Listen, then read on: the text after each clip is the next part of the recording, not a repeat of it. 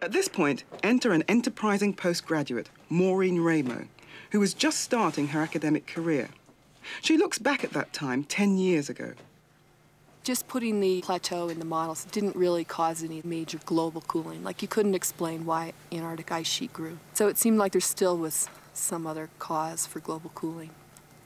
This was something I was always thinking about, and obviously thinking about the mountains too, and started going off in my own direction. And it started really with one of the first classes I took where I learned about Berner's model. Bob Berner's model used the idea that the amount of carbon dioxide in the air controlled how warm the Earth's atmosphere was. This is the greenhouse effect. The more CO2 in the atmosphere, the warmer the Earth's climate.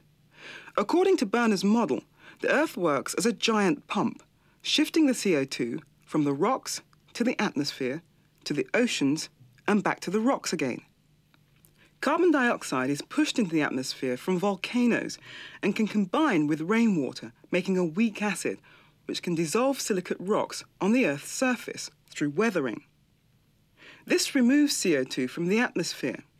The dissolved material washes into the oceans and is deposited on the sea floor. Eventually, the sediment is dragged down a subduction zone and the CO2 is returned to the mantle. Global temperatures are determined through CO2 in the atmosphere, controlled largely by the rate of seafloor spreading. Carbon cycle models ideally will give us CO2 in the past, but the real uh, benefit of studying these models is to evaluate the different processes that affect carbon dioxide, how we circulate carbon from one part of the, of the, of the surface of the Earth to another and to the depths of the Earth. And we can learn more about uh, geological processes by studying the carbon cycle. The goal, of course, of trying to get at what controls carbon dioxide over geologic time. It was just an amazing model. I read the paper many, many times. I thought it was just so neat and to think about climate this way. I've been working on the whole problem of carbon in sediments for a very long time, maybe 30 years.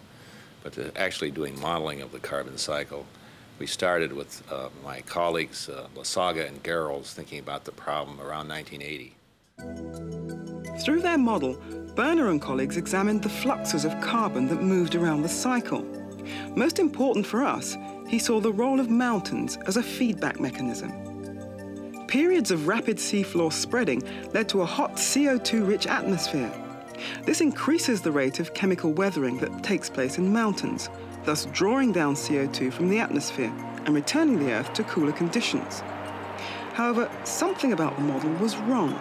Maureen Raymo, it predicted that global cooling occurred between 150 million years in general, whereas most of the global cooling occurred actually much later. So there seemed to be this mismatch between what the model predicted and what really happened in geologic history.